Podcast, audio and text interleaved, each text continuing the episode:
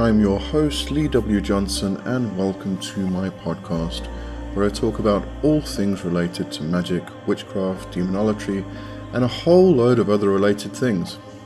If you would like to find out more about me, get in touch with me, or hire me for a service, please go to my website, leewjohnson.com, or check out my link tree in the description of this podcast.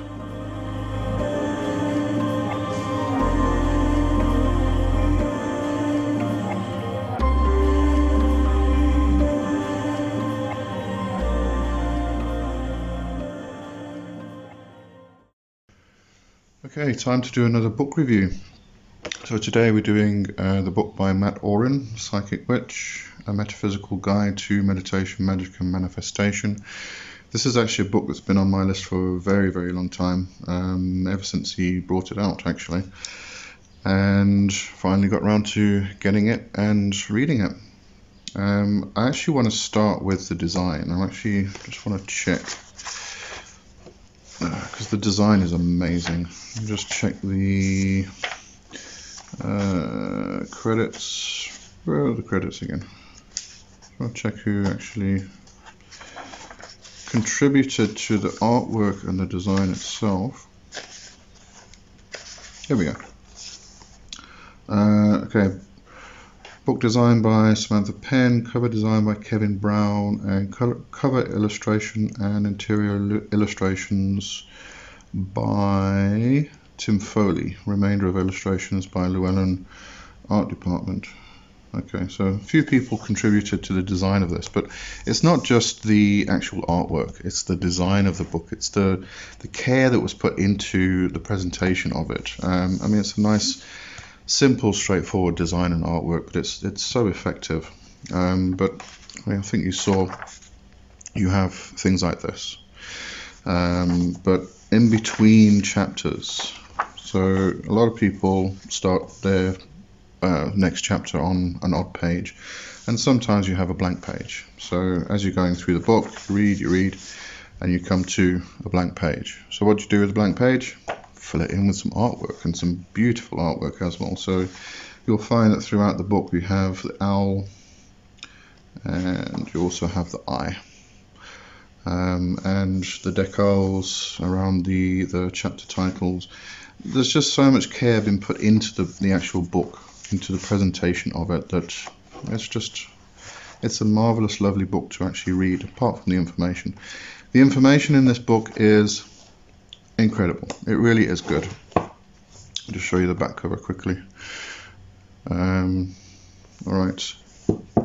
So the information is great. Now psychic witch what you might immediately think of is it will be a book about um, developing your psychic abilities, which it is. But it's more than just that. Um, so it's not just a book about how to open your third eye or to see auras or things like that. It goes into actual magical practice and it starts you right from the beginning, right from, from sitting down and meditating right through to developing your skills. And it's it actually you can use this book as a grimoire. Um, so it will, as I said, it will take you right from the beginning, meditation, and it will take you right through to how to cast spells and how to do healing. Uh, it goes into the three bodies. Um, I'll get there just now. Just want to show you. You go through the chapters. There's a whole list of exercises. And there's a lot of exercises. There really are, as you can see. Um, so it, it really does preliminary focus, psychic immersion, psychic affirmations, learning to focus with basic, basic meditation, uh, treasure chest for, for stress, cocoon of relaxation. So this is meditation and getting you into a relaxed state, which then develops into uh, trance states and grounding work. Um, it goes through psychic cleansing, um, and then we go into spell to awaken your psychic abilities. So it's not just meditations and visualizations, there's also spell works in here which you can use to um, develop your psychic senses. Um, but as I said, it's not just about developing your psychic senses in the sense of opening your third eye. It's about developing your psychic senses in order to do actual spell work and actual magic. Um, so it really is a great book. And let me just go back to the chapters. So what you find is, um, as I said, you start off with meditation, relaxation, and then you go through tuning in processes, which is tuning into the actual um, uh, uh, psychic senses themselves, going through ex- ex- extrasensory perception. He explains all the different clairs extensively.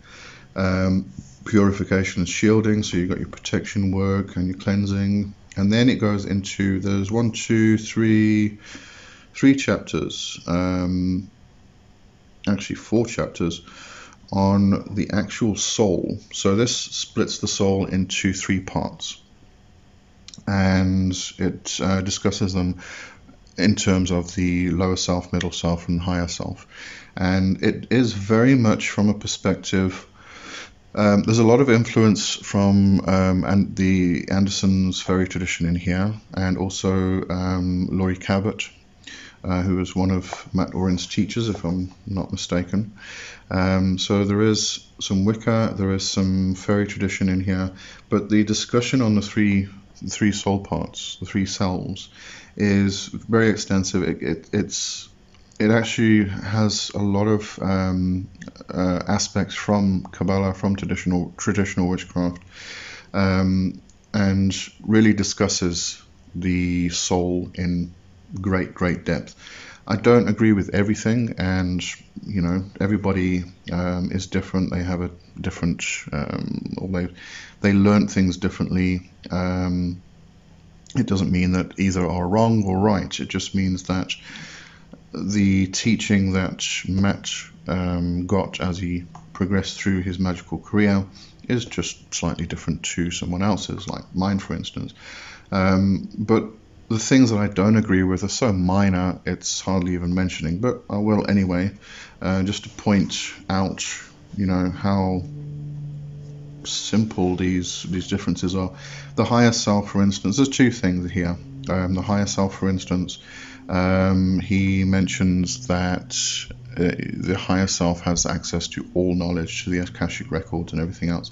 From my Kabbalistic teachings, I understood that as being the lower self. Um, then there was also a mention of, I'm just trying to find it, of the Ruach in relation to the higher self, which I didn't find here. Um, the idea of air and breath, because he's relating the element of air to the head and to the higher self, which makes sense because in in many regards, in many traditions, we do place the element of air in the in the head, and which again relates to the higher self. Um, however, he does state here the idea of air and breath and spirit are linked almost universally as the breath of life, and even the word spirit comes from the Latin word spiritus, which translates as breath. Similarly, the word for spirit in Hebrew is ruach, uh, which translates to wind, etc., uh, etc. Et and the difficulty here is that ruach is actually the middle self in uh, in Judaic magic, Jewish magic in Kabbalah. So, you know, it gets a bit a bit sticky um, and as I said, don't agree with everything, but majority of it um, is sound. It's it's absolutely fantastic. This is an excellent book for anybody to read, whether you are a beginner, and especially for a beginner, because as I said, it takes you right from the beginning, takes you right through. Um, what I did find really, really fantastic, he goes through after discussing the souls. Let me just go here first. After discussing the soul parts, he discusses the elements themselves, the, the four elements and spirit. And then, after discussing the elements, he goes into the planetary aspects, terrestrial energy, um, the Earth, and then goes into the planetary forces itself. And then he goes into this multi-dimensional manifestation um, which is how we can uh, work with the different energy bodies and the different energy aspects in order to do magic. Um, there's a lot of mention of the three cauldrons, uh, which is from the cauldron of Poesy from um, And this is actually, I, I hope if Mat's if, well, if Mat ever watches this, I hope he doesn't mind me reading this part. Uh, multi-dimensional magic. It's only uh, it's about just over a page long. It's a bit more than I suppose fair use um, allows, but I just want to read this because it, it, the explanation here for how magic works um, and pertaining to the the different because it, this is as I said this is a chapter about the actual um, energy bodies. So going from the physical um, to the etheric to the astral to the astral to the emotional, mental, and into the psychic and divine, and relating those to the different the three different soul parts, the three cauldrons, the three worlds, etc. But this explanation is it really is one of the best I've ever ever read. And so I wanted to read it here, and I suppose you know, apart from it being a bit extensive compared to fair use. Um, you could always pause the video and read it yourself, I suppose. So reading is not going to change, make much of a difference. Um, to perform successful magic, we start with the physical. We may gather physical ingredients such as candles, herbs, poppets, crystals, etc. We may even hold our physical prompt gesture of crossing our fingers. This begins the energy work. We then create an energetic container for it in the etheric by creating space for the magic. This is expressed as clearing the mind and getting into an altered state, setting aside a time to perform the magic, and casting a circle or creating sacred space. By doing this, we are setting the stage for creation. Next, we push that container of magic along with what's in it, which is often referred to as a thought form, into the astral by filling it with our willpower and willing our intentions to manifest. We then push this thought form into the emotional by conjuring, conjuring up and aligning with the emotional energy we wish to manifest and directing that into the spell. Root workers and conjurers are known for playing classical blues and jazz music, which evokes the emotional power of the working that, that they're doing in the background while performing their magic. If you're creating magic to manifest love, you evoke those inner feelings of love and bliss to be attached to your thought form. We then move the thought form into the mental by expressing our desire clearly. This is done through mentally or verbally affirming what you desire, writing up out a petition, speaking the words of a spell, chanting, or singing. In the next stage of our magic, we push the thought form into the psychic by clearly envisioning the outcome we desire and visualizing how that desire may be manifested. The last step in our formula for casting a spell, we send it out into the divine by petitioning deity to intervene on our behalf. This can be expressed as witches raising the cone of power and sending the thought form out into the cosmos to be done. We surrender the thought form to the highest levels of reality and release our attachment to it. Once this is done and the actual magical casting is finished, it then returns us to returns to us like a boomerang. It is returned to us by ensuring all of our energy is in alignment with what we are seeking to obtain. When every part of ourselves is in alignment with our magic, we become our magic, and it almost is and, and it is almost impossible for that magic to not become a reality. We honor the divine and align with our higher will, and we act in service to others, which initiates the manifestation back into our lives.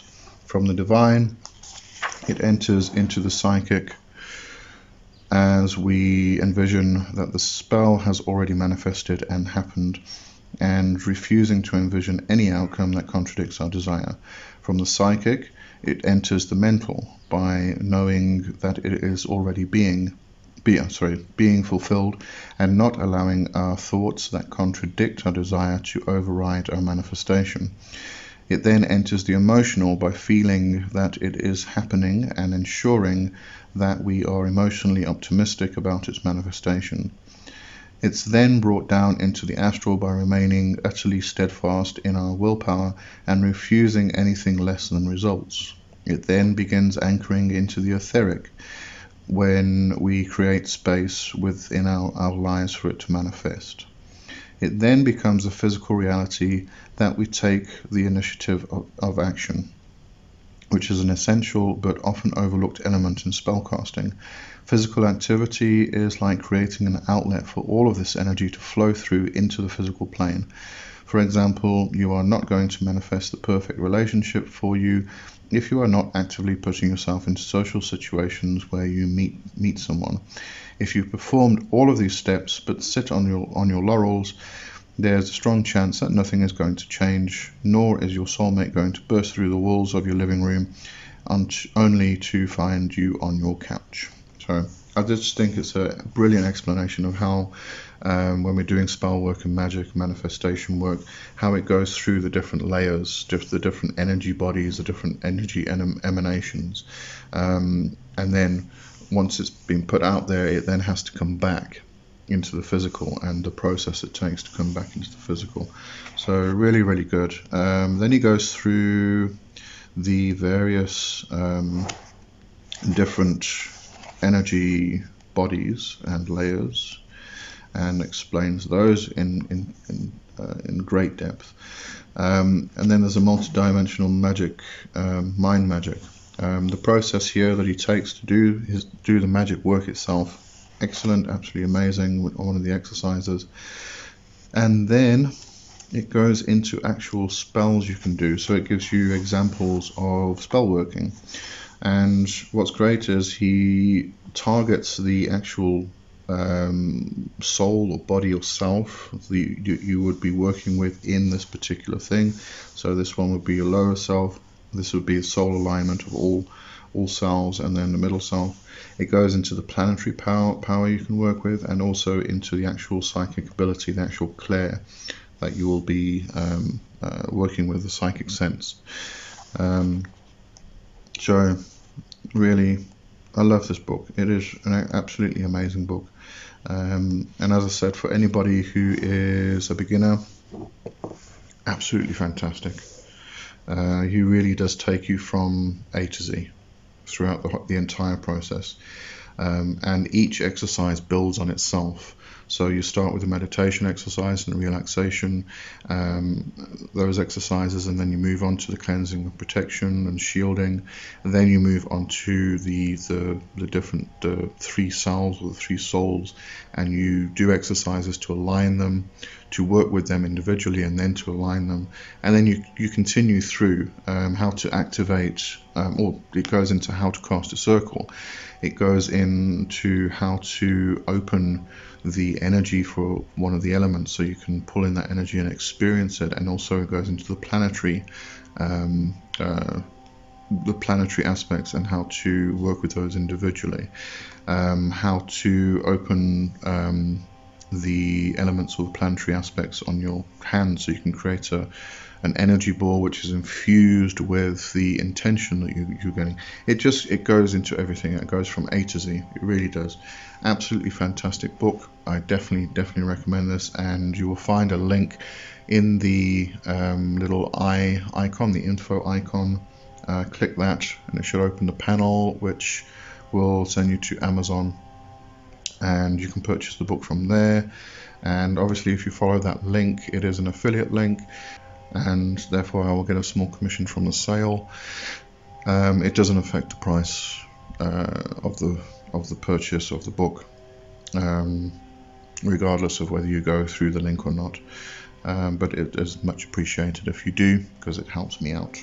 All right, so Mat Auryn, Psychic Witch, brilliant book. And I just want to show you the design again. It's just I love, love, love the the care and the you know, these images in between the chapters just, it's marvelous. It really is. Never even thought of doing that myself. Right. Thanks for watching and hope you enjoy the book. Cheers for now. Bye bye.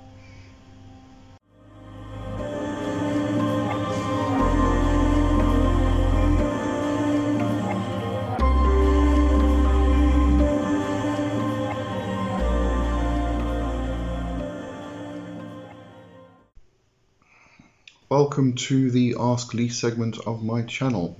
And if you have any questions regarding magic, spirituality, witchcraft, demonology, the occult, whatever it may be, then all you have to do is drop it into the comments of any of the Ask Lee videos and I will add it to the queue. And I do these every Wednesday, so just look out for your questions. Okay, so today we are, well, let's just start with a question, shall we? Uh, from Linda Green, a question. Um, can or should you offer blood to a human spirit while performing necromancy? No, don't. Um, and this I have found recently is contradictory to what a lot of people actually seem to think. Um, and this includes demonolatry. Um, I should have actually looked for the actual source, um, but there is mention of when you go and gather graveyard dirt, um, you do a particular um, uh, offering or ritual, and you offer blood as a replacement for the graveyard dirt that you're taking. Um, I also saw somebody recently um, who was referring to it, it was a, a, comment to a post about basically about ancestral worship. And they said that, you know, when you work with the graveyard or, or do graveyard magic, you offer blood and don't offer blood. Um, firstly, blood is uh, the it's life force. Okay, it's it's part of of what makes us living, as opposed to dead. So the dead don't require blood. Um, they are the dead, the beloved dead. Um, they don't need your blood. They don't want your blood. Um, but more than that, um, if you are offering blood to disembodied spirits, um, those that stick around who do not make it across or do not do make a transition from this world to the other world, um, they usually referred to as the hungry ghosts. And in that regard, if you start feeding the dead blood, then the hungry ghosts are going to come along and pick that up and they're going to take that as an offering for themselves and they're going to attach to you. They're not going to leave you alone because you're not feeding them blood, which brings them brings them closer to back to life. Um, so, when you're doing necromantic work, when you're working with the dead, when you are doing graveyard work, anything of that regard, don't offer do offerings of blood. Okay, simple, really. Um, all right, let me go to the next question. Linda Green again. Um, thanks for the questions, by the way. Do humans reincarnate as animals? Do animals ever reincarnate as humans? Um, this is going, really going to depend on your own worldview and your own beliefs. Um, if you are um, focused a lot on Buddhist beliefs, then the you'll probably find that depending on the karma you've collected, um, if you are human, you could descend back down the ranks um, into animal to plant, etc. Um, but an animal who has gained good karma um, can then ascend the, well, sort of ascend the steps, ascend the ladder, um, and reincarnate as human. Um, so yes, humans can reincarnate as animals, and animals can reincarnate as humans. But that's just one worldview, that's one perspective, that's one belief. Um, if you, you know, talking from my own personal worldview, um, when we die, we get thrown into the cosmic soup, and we get mixed up with all of the the um, souls that are in there, and that doesn't just include humans. That does include, you know, it comes from an animistic point of view. Um, so it does include animals, it does include birds, fish, uh, mammals, stones, rocks, trees, plants, everything that has a spirit from an animistic point of view. So everything gets thrown into the cosmic soup, it all gets mixed up, and then at some stage, a blob gets taken out and placed into a new body. That body can be plant, animal, rock, whatever, um, or human. Um, so it's not really a case of you were good in the previous life, therefore you now get this reward, or you were bad in the previous life and therefore you get demoted down to, from human down to animal. It's not a case of that from my own, as I said, from my own perspective. Um, it's really just the experience that we need to have going through different lives. So we get mixed up, blob gets pulled out, put into a new body, and lives out its life until it dies and then gets thrown back into the cosmic soup. So we get mixed up with it's not this pure soul um, idea either. Whereas, whereby um, you know you are a human being, you die, your soul is pure and it stays that way, and then it just gets transplanted into a new body um, when you get born again or, or when you get reincarnated. Um, it's not that pure soul transition either, and that that forms a lot of other people's beliefs. Um, but in mine, it's a mixture of many, many, many different souls, um, or soul parts, or or essences um, that get mixed together and put into a new body, and we experience the new life from that perspective. Um, so again, all relates back to your own personal beliefs and your own worldview. All right, next question. Uh, words have power. That's just, that's where the question is from, the person. Um, would love to see an in-depth video on opening the mind's eye. And if I'm doing visualization in the magic, is it just my imagination or is the magic actually being done? Um, love this video, Lee. Always watching your for your content. Thank you very much. Okay, um, opening the mind's eye. Um, I actually this is actually perfect timing because if you go back to Monday's video, I did the review of Mat Auryn's book uh, Psychic Witch, which covers all of this, everything and more. Um, I do absolutely 100% recommend that book. It's absolutely fantastic and it explains everything in depth. Um, you can get all your answers in that book, really. But to give you a, a brief rundown, um, in depth video on opening the mind. Sorry, this is, won't be an in depth video then because it's a, it is quite a large topic. Um, but when we talk about the mind's eye, uh, we can talk about the witch eye um, or the witch sight and this is really just referring to the psychic senses.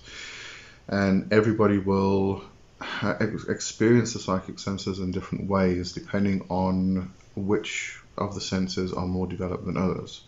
Um, and we all, have natural abilities, and we can take those natural abilities and we can enhance them, and then work on the ones that are not so easy to come by, um, and try and work on those ones. Um, but you know, overall, it's working with the psychic senses. And when we're doing that, we are seeing with a capital S with our entire being. Um, you know, we use this word seeing or the sight, and we therefore often relate that back to just the eyes because we see with our eyes, we do not see with our skin. We do actually, um, but we do not see with our tongue. We do actually. But yeah, you know, you get what I'm saying. We, we use the word see and the sight, and we therefore relate it just to the eyes. But when we're talking about the psychic senses, we're actually seeing with the entire being. So we're using all of the senses to see. And that's really what the mind's eye is. Um, the other part of that question also, if I'm doing visualization in magic, is it just my imagination or is the magic actually being done? Is there a difference do you really think there's a difference between your imagination and the magic actually being done? And again, coming back to Mat Auryn's book, there's a there's a, a, an emphasis on the imagination. Uh, one of the exercises in there is actually to role play and to use your imagination because it's a very important aspect of magic. Now, one of the main reasons for this is because referring to our, our uh, mirror, mirror oh, excuse me, mirror neurons. Um, there is a term for this, and I'm trying to remember what it was. I'm always forgetting words. I think I'm getting old. Uh, maybe somebody can remind me in the comments. It's got completely gone. But the it's something like plasticity. Um, so if you remember what it is, just let, let me know what it is in the comments. So basically, the brain cannot distinguish between imagination and reality. So if you are watching a movie or reading a book and you're completely immersed in this movie or this book, in the actual scene that's that's, that's being played out in front of you, and you, you kind of become the character. Um, the brain doesn't know that you're not the character; it thinks you are the character. So when we're doing magic, um, we can often explain it in in the ter- in terms of, especially with visualization and manifestation techniques, we can explain it in terms of what we imagine is reality. So when we are, are visualizing something that we want in our life, we are always told to visualize it from the um, present state. And the reason for that is that we need to make it present. We need to make it reality. And it can only be reality if it is in the now. And what happens is if we constantly visualize this scenario where we are in this situation where we have what we want, then the brain cannot recognize between that and what is actually here now, you know, reality. So what it needs to do is it needs to adjust everything in order to align with that reality because it doesn't know the difference. Um, so visualization and imagination is extremely important in magic, and there is no difference between that and actual real magic. Okay. Um, let's go on to the next question. Okay, uh, Twilight Wanderer. Are these worlds like planets or something else? Uh, I can't remember what video this was relating to. I'm assuming it was a video. But what I'm going to assume with this is that you are we're referring to the the three worlds, um, upper world, middle world, lower world. These are not the planets. Um, the planetary forces, the planetary aspects, the archetypes of the planets, they can be worked with. But yeah, just reading the question, are these worlds like planets? Dot dot dot planets. Um, I'm going to assume we're talking about the three worlds. So, upper world, middle world, lower world. Um, what we find is that you know we, we consider these things to be maps. Um, if we have a look at the Kabbalistic tree, for instance, it's structured in such a way and it has paths leading from um, one sphere to another another sphere, and you know so you can take different paths up the tree of life um, and we consider this to be a map of the cosmos. Um, when we talk about the the three worlds, um, upper, middle, and lower, uh, which can also be referred to as the um, the realm of sky, um, land, and uh, sea, uh, from the Celtic cosmolo- cosmolo- cosmology.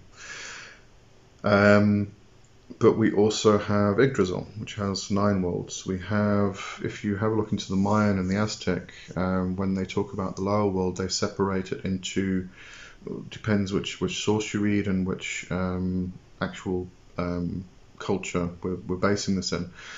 Um, but it could be, they, they could map out 11 of 11 worlds in the lower world or 13 worlds in the lower world. Um, so we have these worlds which are other worlds um, another word for other worlds is inner worlds. So what you'll probably find is there is a relation between um, the microcosm and the macrocosm. So the macrocosm would be the larger cosmic, the larger universe, and the microcosm is the, the it's a replica of the macrocosm, but it's smaller. It's the small universe and we can think of ourselves as being the macro, sorry, the microcosm, and everything beyond us being the macrocosm. We can take it smaller, we can go into an atom, Um, and that atom is a microcosm. Beyond that is the macrocosm because it's all repeated. We have the small universe and the big universe. Uh, now I've forgotten where I was going with this. Worlds, worlds. Yes, inner worlds. Um, so when we're talking about the inner worlds, and I when I talk about the astral temple, I often refer to the inner temple. And when I do magic, when I do spell work, I often talk about going in, inward, going into the inner temple. And it's the same thing going into the inner worlds. So you're entering into the microcosm, which becomes the macrocosm, as above, so below, etc. Um, so you know, we, we do we do tend to map out these worlds and give them a structure, but that's only to try and interpret, to try and understand. What you've got to try and remember is these worlds are not three dimensional. Uh, we're talking about a five dimensional reality, trying to explain it and understand it in a three dimensional way because we are three dimensional beings. So it makes it easier to map them out. But try not to think of them as a three dimensional thing where you step from this world into, you know, you take a step into the next world. Um, they are all in the same space, time, um, all in the same um, existence. But we can move from one to the other. We can experience them differently. Um, if we were to think of Carlos Castaneda's books and the teachings of Don Juan, what we find there is he speaks of the assemblage point. point, and the assemblage point is a kind of like a spear almost. Our energy is in the form of an egg or a ball, and it's just lines of energy that flow constantly. But it comes in, it kind of comes in as a funnel into our heart and then through, and that's the assemblage point.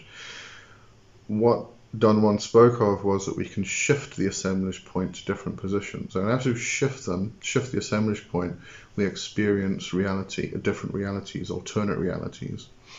Now, these alternate realities can be as subtle as a mood change or as completely and utterly different as a totally different world, uh, where the sky is green and the, the, grass is red, type of thing.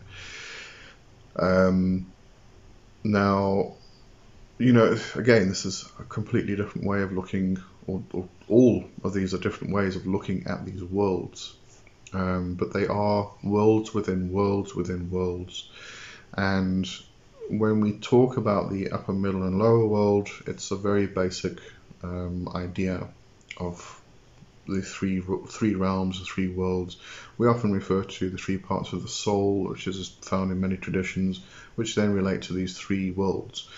Um, but what is interesting that I found out recently from um, Rev Kai actually is in the heathen um, worldview, the upper world is actually beyond the perceivable universe.